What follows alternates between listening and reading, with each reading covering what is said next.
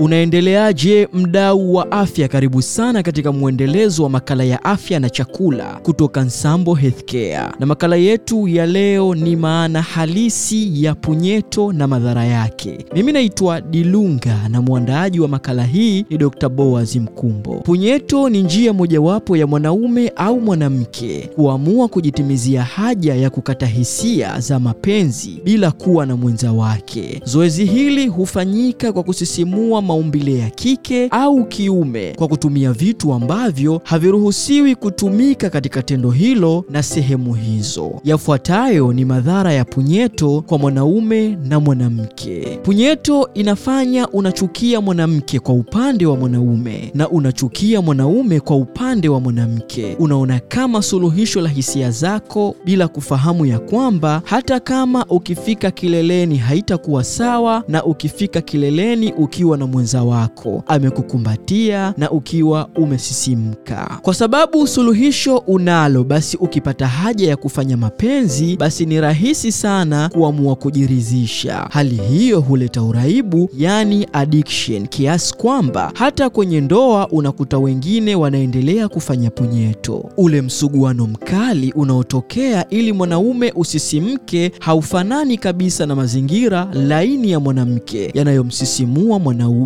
Hivyo aliyeathirika na punyeto akikutana na mwanamke itakuwa ni dakika mbili mpaka tatu chali. Ule utelezi unamchanganya kabisa, hivyo punyeto inaleta kukojoa haraka. Yale majuto ya mwanaume ya kukojoa haraka humtoa kabisa mwanaume uwepo wake. Basi hapo ndio anaanza kuwaza kushindwa, na hisia huenda zikakata kabisa baada ya kutawaliwa na hofu. Mwanamke aliyeathirika na punyeto, wengi wanapenda kufanyiwa punyeto hata kwenye ndoa, na kwa sababu amezoea kujichua, hawezi kusikia raha ya mapenzi kwa kitendo cha mwanaume kuingiza ndani, bali yeye anasikia raha mwanaume akiwa anamchezea. Tafiti zinaonyesha kwamba ili asikie raha ya kufanya, basi lazima tendo la mwanaume akiwa anafanya liendane sambamba na kuchezewa alipozoea, na usipofanya hivyo, basi yeye atafanya. Mwanamke aliyeathirika na punyeto, kumridhisha ni kazi, kwa sababu anakuwa anataka upitie anapojishikaga, hivyo